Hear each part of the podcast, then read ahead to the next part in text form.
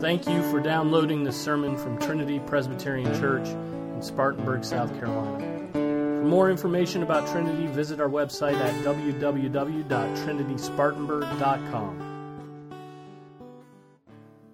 Let's stand for the reading of God's word. 1 Peter chapter 4 verses 8 through 12. I'm going to start with verse 7. And I'm going to stop at 11. Verses 7 through 11. This is the word of the Lord. It is eternally true. The end of all things is near. Therefore, be of sound judgment and sober spirit for the purpose of prayer.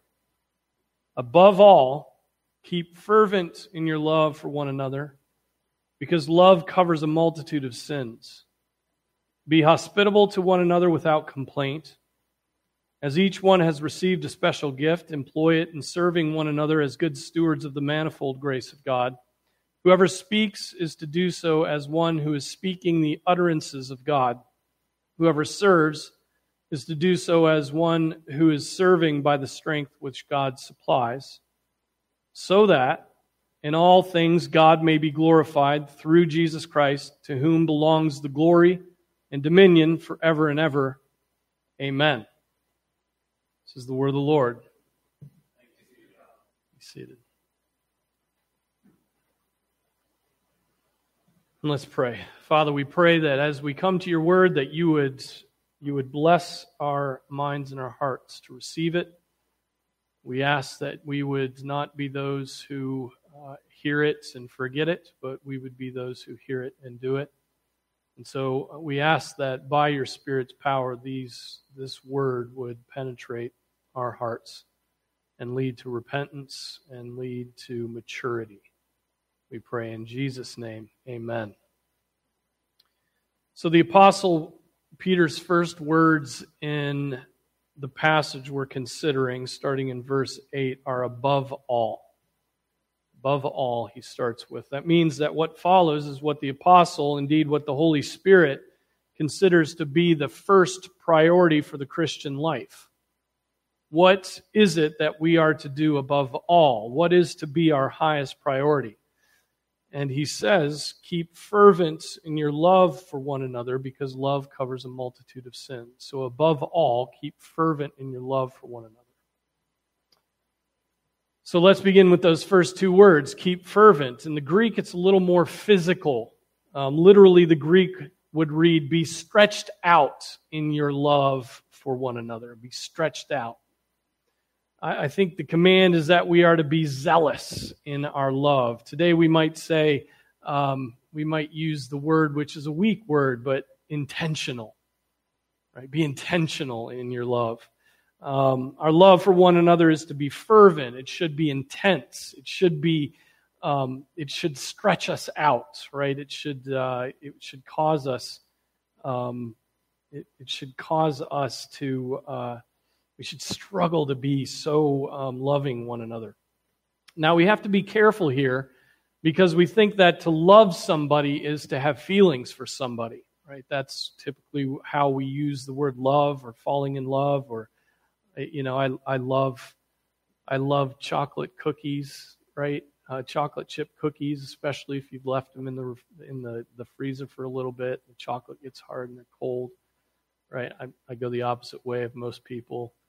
Um, but I love, you know, they make me feel good. They, they give me certain vibes. That's the way we think about love. That may be a component of love for sure, but that is not the entirety of love. Love is action, right? Love is uh, more than a feeling, uh, to quote Boston. Um, love is motivation to seek the, the well being of another, right? It's, it's motivation that, that seeks the well being of another. Love is sympathy, right? Love is uh, dropping off a meal for somebody. Love is visiting somebody who's, who's sick and in the hospital because the hospital is a depressing place to be by yourself, particularly when your circumstances are dire, right? Fervent love for one another is what leads to the situation the apostle describes in 1 uh, Corinthians 12 and if one member suffers, all the members suffer with it. If one member is honored, all the, all the members rejoice with it. And so fervent love leads to our care for one another, certainly our knowledge of one another. But it's even more than knowledge. It's knowledge that leads to action. It's knowledge that leads to care. Now, children, children who are listening to this at home, do you love your siblings?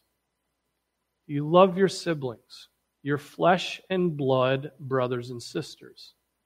Or do you delight when they fail? Do you delight to point out their flaws? Do you like to uh, get at the head of the line so that you can take the biggest piece of cake? Right?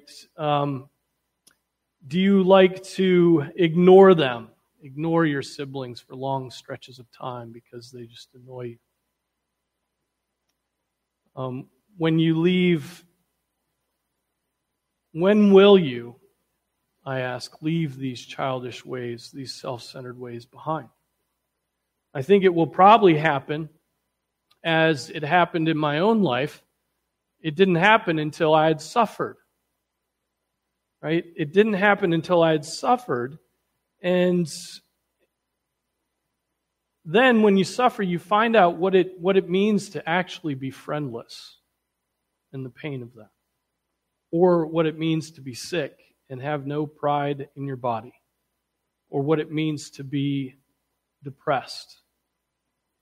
And then, after God has made you suffer, you may then begin to show some sympathy toward other people and not think solely of yourselves because you know what they're going through. You can truly sympathize. Without suffering, we all become self centered monsters. That's what we become. I challenge you, children, to develop your fervent love for your siblings. Right? Who knows? You may need a kidney from them someday. And then you will find out. I mean, seriously, then you will find out if it's easy or hard for them to love you. Fervent love doesn't just lead to care for one another, it also leads to what Peter mentions next. He exhorts us to love one another and then gives us a reason why we should love one another. He says, because love covers a multitude of sins. This teaching comes from Proverbs chapter 10, verse 12, which reads Hatred stirs up tr- strife, but love covers all transgressions. The, the brother of Jesus James, at the very end of his book, also makes reference to the same proverb. He writes, Let him know that he who turns a sinner from the error of his way will save his soul from death and will cover a multitude of sins. We learn from James that, that the action of love even leads us to the point, uh, or to the, to the point where we can point out the error of, of a um, sinner's ways. Uh, most people today don't put that in the category of love, pointing out the ways of a sinner, do they? They consider that to be judgmental and not loving. Now, it should be rather obvious what the apostle means when he teaches us that love covers a multitude of sins. I think it's, it is more than just the obvious fact that love allows us to forgive other sins or to overlook sins. What love is able to do, as Calvin puts it, is bury sins in oblivion. Every one of us sins, right? Every one of us sins in ways that are quite shameful. We insult one another when we haven't had enough sleep, right? We, we laugh when others are hurt. And because we love ourselves more than we love others, we feel some relief when others are embroiled in some scandal that we've avoided right? It's quite obvious what our sins are, isn't it? We talk about needing discernment to do the work of the eldership or the pastorate, but but what is often the case is this work is that uh, in this work is that the sins of others are so obvious that anyone in the congregation could name our name your sins or name our sins. Uh, I am proud I am a proud man. Okay? I am emotionally distant. Right? I am not very sympathetic to people. You all know this about me. You, you know this about me. I've just named them, and you're like, yep, that's Dion. And amazingly, you still love me. And even humble yourselves to receive the word preached from someone who is less mature than you. And that is the duty that descends from love, right? That is what we can do when we love. That is love covering a multitude of sins. Every Sunday, your love covers my sins. And it's glorious. It's glorious and encouraging. Um, it, it, it's, um, and it's a rebuke, right? It's a rebuke to us when people love us and cover our sins, and then we, you know, don't want to do lift a pinky do the same for others. It's convicting. Calvin writes this The singular benefit love brings to us when it exists among us is that innumerable evils are covered in oblivion. On the, one, uh, on the, on the other hand, where loose reins are given to hatred, men by mutual biting and tearing must necessarily consume one another, as Paul says in Galatians 5.15. You remember that verse. But if if you bite and devour one another, take care that you are not consumed by one another. Right? Love covers a multitude of sins. It's encouraging, it builds up, but hatred devours, it destroys, it breaks down. And you know that love has grown less than fervent or even cold when you are not able to look, look um, you're not able to overlook someone else's sins.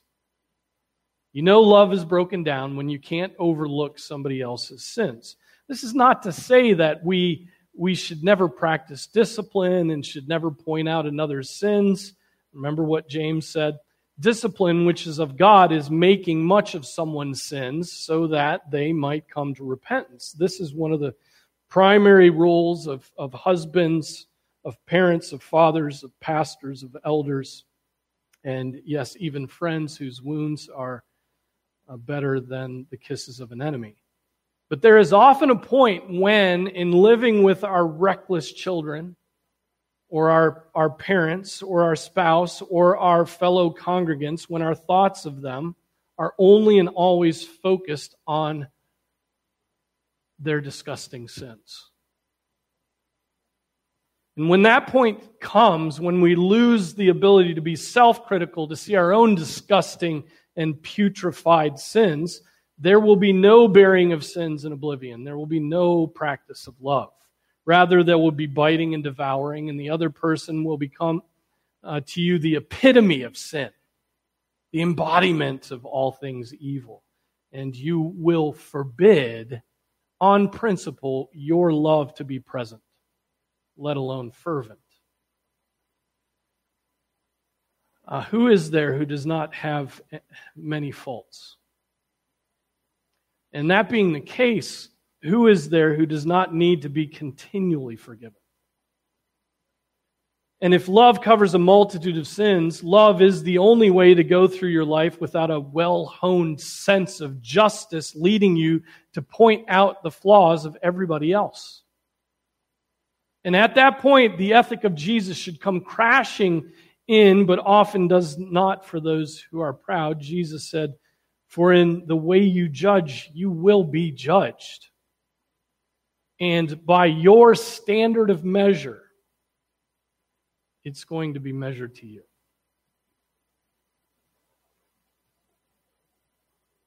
Love buries sins in oblivion. Love covers a multitude of sins. Love puts into practice Jesus' teaching after the apostle Peter's question, Lord, how often shall my brother sin against me and I forgive him? Up to seven times? Up to seven times? And what was Jesus' response? I do not say to you up to seven times, but up to 70 times seven. And now, I mean, what what parent child relationship could even function without love being fervent? None of them would function. And perhaps that's why we see so many broken down, dysfunctional families. Love is absent. What marriage could possibly survive without love being fervent? Right? Two strong willed individuals coming together to live their lives together, having everything in common except their own wills. Right? Love must be fervent. Is there any relationship that can continue in health without love being necessary? And the answer is no, because we're all self centered sinners. And without love, any and every relationship would be broken. Get this if you are in Christ, right? If you are in Christ, here's, here's a description of you. The love of God has been poured out within your heart through the Holy Spirit who is given to you. Think of that. The love of God has been poured out within your heart through the Holy Spirit who is given to you. You have within you, if you are born again, the very love of God which predates all of creation, right? You have within you a resource of indefatigable strength. That love that is in you by the Holy Spirit's presence will bend your stubborn and proud spirit toward love. Pray that that is the case. The old man is dead. The new man is alive, and that means that you are animated by the very love God poured out within your heart.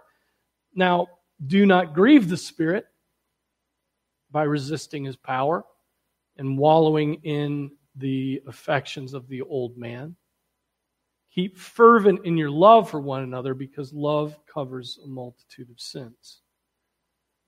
Now, the Apostle Peter moves on to hospitality, a subject that is strangely new given uh, the social distancing circumstances we are constrained by this month and perhaps for months in the future. And and again, perhaps because of the circumstances we are in, we're having to be more creative about what it means to be hospitable. Remember that the word here in the Greek is uh, philoxenos. Philoxenos. Philo and xenos, which literally means loving strangers, right? love strangers. So, more than just opening our homes for home fellowship groups and having people over for supper, the concept of hospitality extends to loving strangers, loving those we don't normally spend any time with. Calamity seems to bring and calamity seems to bring about strange avenues of hospitality, doesn't it? Um, it's very strange that way. I was talking with Sandy Foltz earlier this week, and she told me that the people in her neighborhood have taken to writing messages of encouragement at the ends of their driveways with sidewalk chalk. Um, as people walk in the neighborhood or drive by, then they see these messages. This is a kind of hospitality that, I mean, should our difficult circumstances have not come about, we, we would have we wouldn't have done. We would have neglected this, um, as we don't give a thought to our neighbors on a regular basis. Many of our neighbors closest to us remain strangers to us.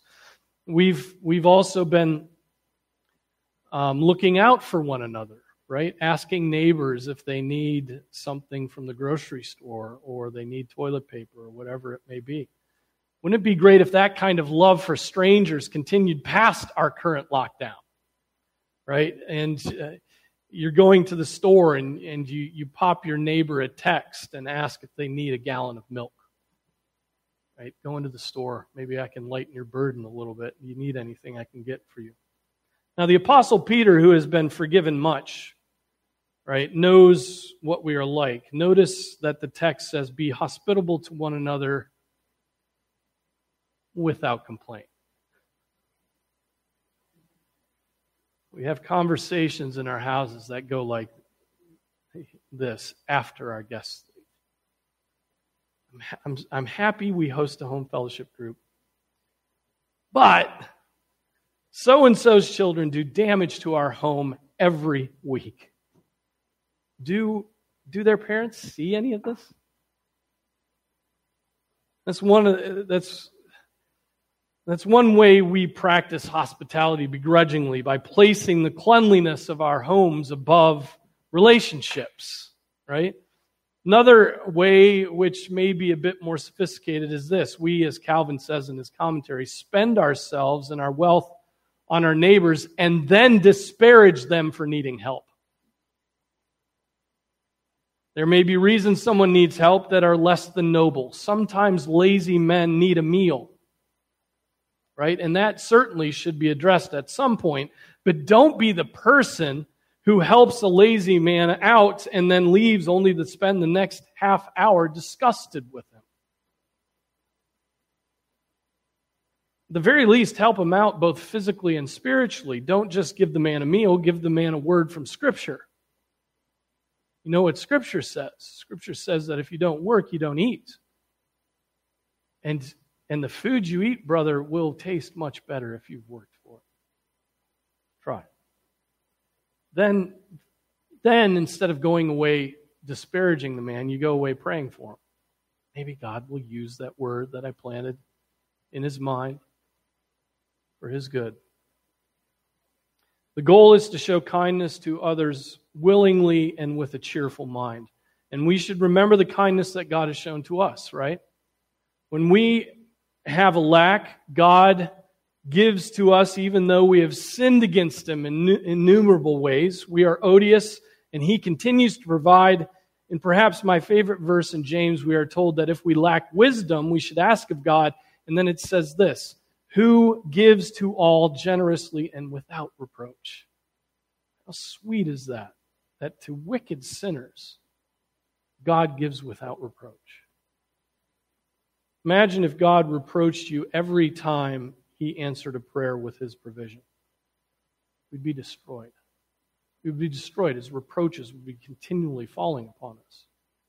Right? God gives to all generously and without reproach. We too should practice hospitality and not reproach those who are the recipients of that hospitality.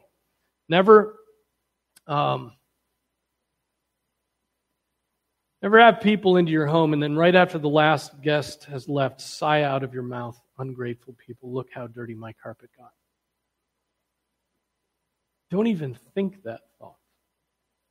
Right? There will come a time when your very existence, perhaps later in life, perhaps through some providential act of God, where, where your very existence is dependent upon the hospitality of others, the hospitality of a hospital with nurses. Right? At that point, you will be desperate to find somebody who knows how to practice hospitality without complaint. You won't want to feel like a burden. Right? And the way you feel burdened is when pe- people complain against you. And so, what glory there is in practicing hospitality without complaint. It assures, it assures people of the love of God. It assures people of, of good things. It'll be such a gift both to, to you and to them. Well, next, the Apostle Paul speaks of gifts. Each, as each one has received a gift, employ it in serving one another as good stewards of the manifold grace of God. Notice that the gifts are given by God, right? They're given by God. The text says they are received, and that those gifts are given for the purpose of serving one another, right? So they're, they're not something you worked up yourself that you get to decide how they get to be used. They're things given by God and received. And so it's a stewardship from God that you receive that you have to do for His purposes. There's not much room in that equation for ego, right? Common problem in the church when it comes to gifts, whether those gifts are speaking gifts or service gifts, is that people think their gifts are given to them to make them look good or to make them indispensable to the life and ministry of the church, or to give them some sort of self satisfaction, some fulfillment. Right? They think gifts are meant to fulfill themselves. It, I've got gifts, and when I use them, I feel good about myself. I feel fulfilled. I feel like I'm doing um, meaningful work. That's what most of the women of the PCA are saying right now as they as the denomination manufactures new offices for women so they can have pride of place in the church. Right? They've been complaining that they don't feel loved and needed and they have no place to exercise their gifts. But gifts are given by God not for self fulfillment, they're given for serving one another. If you have a gift, it's an obligation not meant necessarily to give you warm fuzzies as you exercise it and as people praise you for your amazing work. No, it, it's, an, it's an obligation that God gives you because He, he loves His church and He will always provide for His sheep. And He's, he's going to use you for those ends. And it's glorious. It's glorious, but it's not self actualization. It's not self fulfillment. It's not, uh, your gifts are not given to you so that your self esteem can be high. They're given for the purposes that God gives them. Our minds are skewed today by, by that you, you know, you are a precious and unique butterfly that has an obligation to be a, one, you know, that has you have an obligation to be a one of a kind. That sort of attitude that dominates today. Your talents and gifts are not given to you in order to draw attention to yourself and amplify your own giftedness. They're given to be a blessing to, to others. You are just a cog in God's wheel. Right? When we understand this and let go of our inflated egos, we can finally give ourselves to gifts for the glory of God and not for our own glory. Your worth is in Jesus Christ, not in what you can do or perform. Let's remember that first of all. Your worth is in Jesus Christ by faith, not in what you do. Okay? And because your worth is in Jesus Christ, you're free to do and perform from pure and holy and lovely motives. What, you know, would that our celebrity pastors understood this. Would that our effeminate men who fuss and fuss and fuss until they get a position to lead up front would understand this. Right? Would that our ladies would understand this, that he will only give to them what is appropriate to their sex and what does not lead to their self fulfillment, unless that self fulfillment is to do the will of God. Our gifts are given to us as a stewardship of what rightly belongs to God. They are not ours, they are His, as is the church that Jesus purchased with His own blood. To view your gifts as a stewardship received from God is very much different than to view your gifts as an opportunity to increase your stature in man's eyes, right? Do we get this? Do we get this? Now, notice what the apostle says about the two specific gifts he mentions. He says, Whoever speaks as one who is speaking the utterances of God, whoever serves as one who is serving by the strength which God supplies.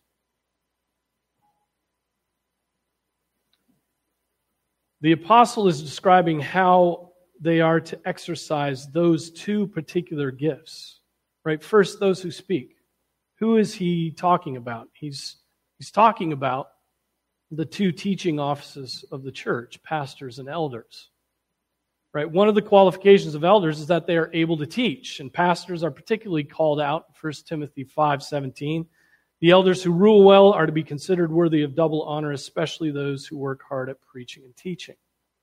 Our teaching is our speaking. We are to do it in season and out of season. We are to reprove, rebuke, exhort um, with great patience. And, and back to Peter, we are we are to speak as one who is speaking the utterances of God. And what does that mean? Well, what that means, first of all, is that something extraordinary is going on when the Word of God is taught and preached by those men called and set apart by the laying on of hands for this office. Right? Something extraordinary is going on. Here's what commitment number seven of, of Trinity's commitment says about this. True preaching is neither a lecture nor a motivational pep talk. God's spokesman is not to suggest things for the congregation's consideration. He does not submit theories to the congregation for their evaluation. Rather, he proclaims God's truth, making piercing applications of that truth to the consciences of particular people.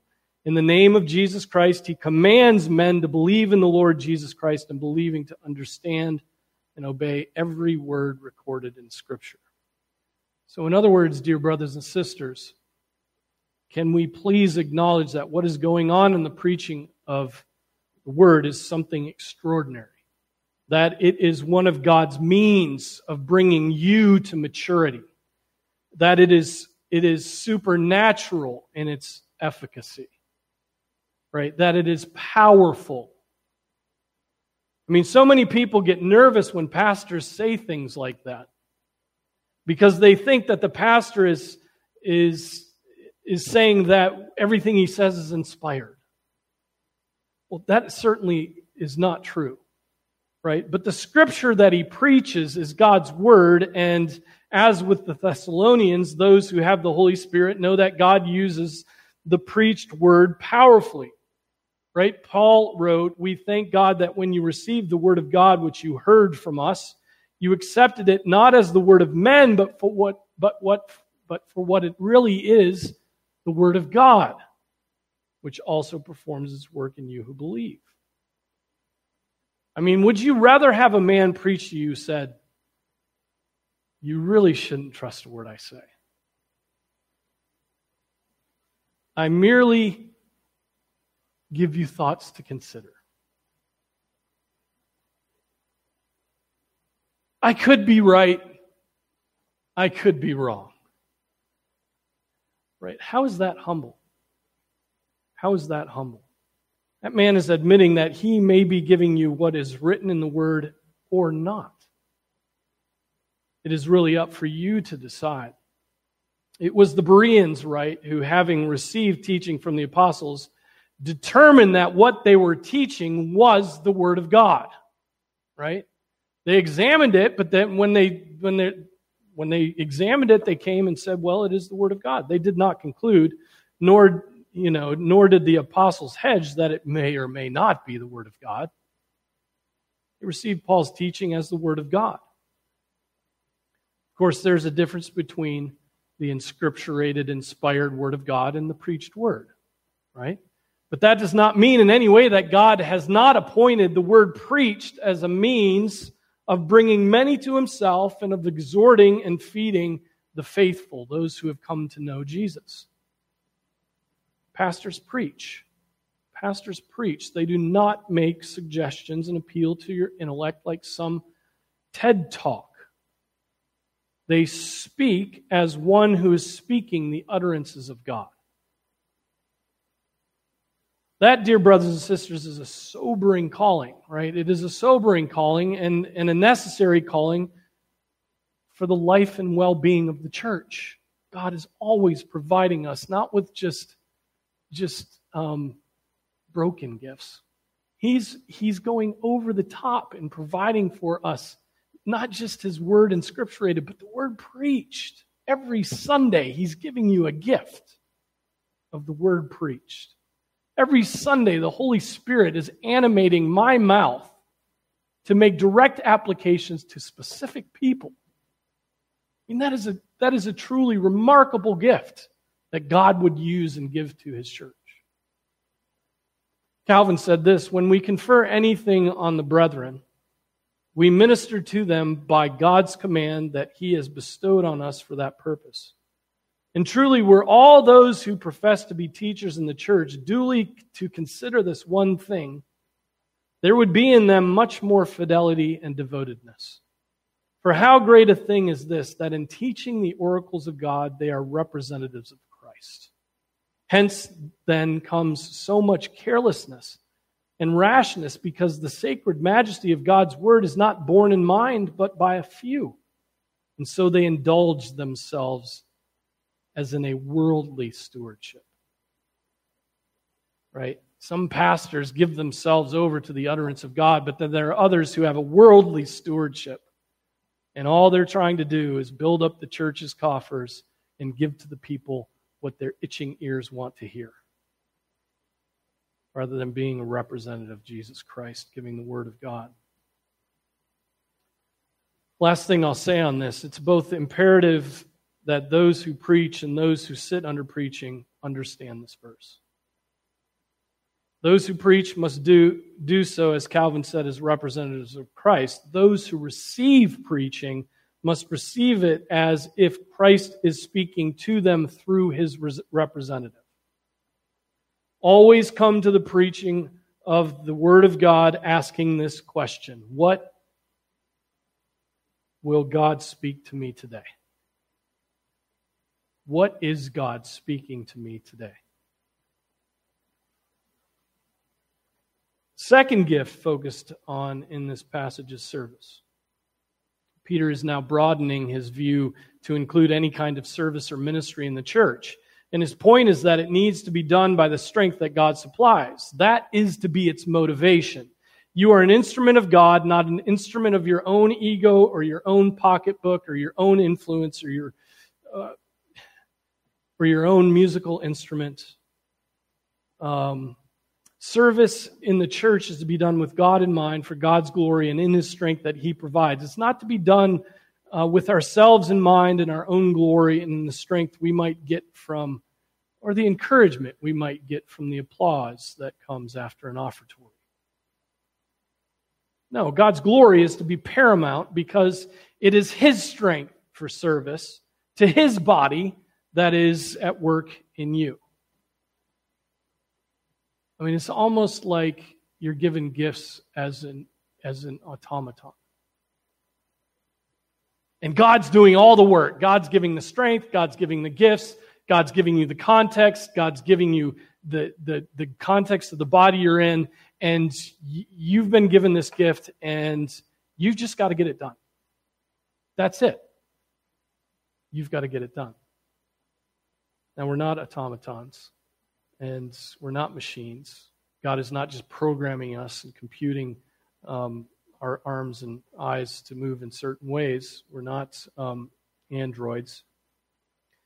And that's why it's so complicated, right? Because our will resists Him and our emotions get involved in it, and then our egos come in, and where we get applause one place, which might be appropriate, it's not in another place, and where we get, you know, um, praised and, and it, it just gets very complicated. Our motives seem to always be mixed, don't they? But there are so many people that have no compunctions of conscience when it comes to mixed motives. They are in the work of ministry for themselves, and boy, do they love the accolades and attention that come from it. And clearly, they're not doing pastoral ministry because pastoral ministry is really awful and hard and humbling and dirty and time consuming. Right? Pastors who say, I love the pastoral ministry, just does, does not compute to me. It doesn't compute. I love doing God's will. I don't love the work like, like I love a chocolate cookie you know, out of the freezer. Um,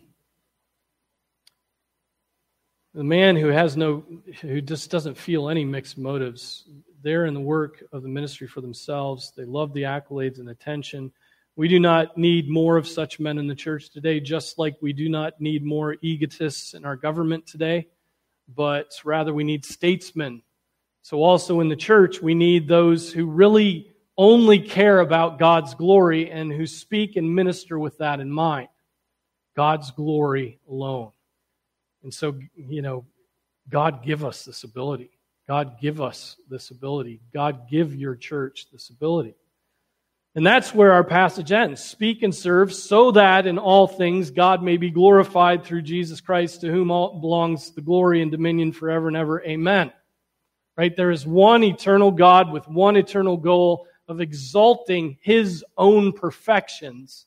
And will you be about that?